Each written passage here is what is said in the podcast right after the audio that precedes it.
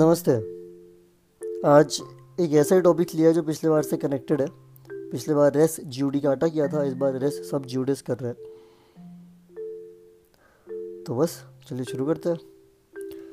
The term सब ज्यूडिस means under a जज और in other words a matter under consideration it means a cause that is under trial और pending before a court और जज The principle of res sub judice prevents the court from proceeding with the trial of any suit in which the matter in issue is directly or substantially the same as it was in a case which was previously instituted between the same parties.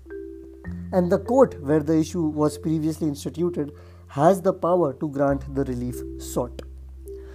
In short, the primary aim is to prohibit the courts of concurrent jurisdiction from simultaneous from simultaneously entertaining two parallel litigations. Now, where is it mentioned in our statutory provisions? So, Section 10 of the Civil Procedure Code 1908 deals with the con- conditions required to apply the principle of res sub judice. It clearly states that the matter in issue in both the suits must be directly or substantially the same.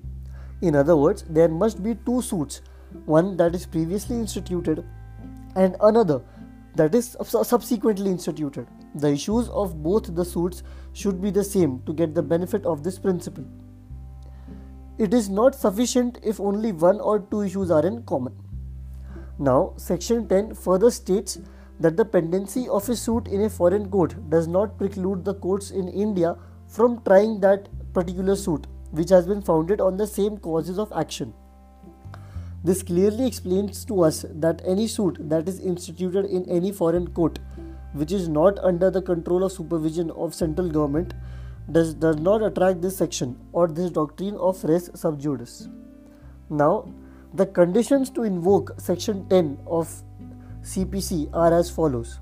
The first condition there must be two suits instituted. The former is known as a previously instituted and the latter is known as a suit which is subsequently instituted.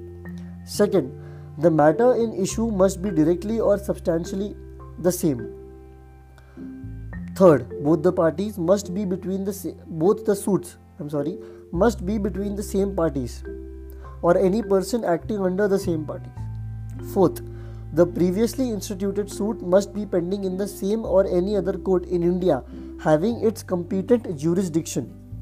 And lastly, fifth, the court dealing with the previously instituted suit must be competent in its pecuniary and territorial jurisdiction to grant the relief asked for in the subsequently instituted suit.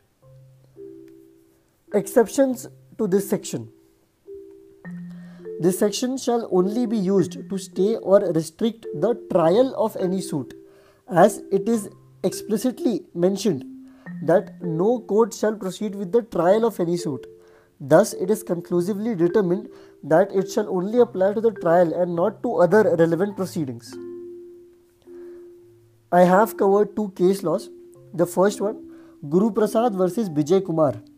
In this case, it was held that the main aim of this section is to eliminate the outcome of two contradictory verdicts for the same issue.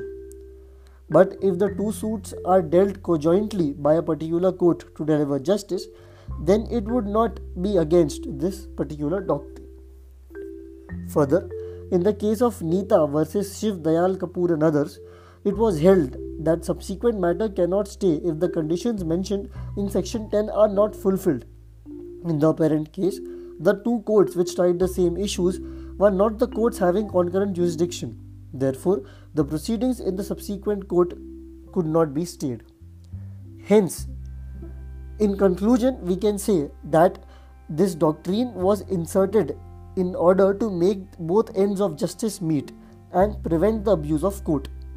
This doctrine helps the courts to prohibit repetitive suits on the same cause of action and hence Section 10 or principle of res sub judice makes our judici- judicial system more efficient by reducing parallel proceedings.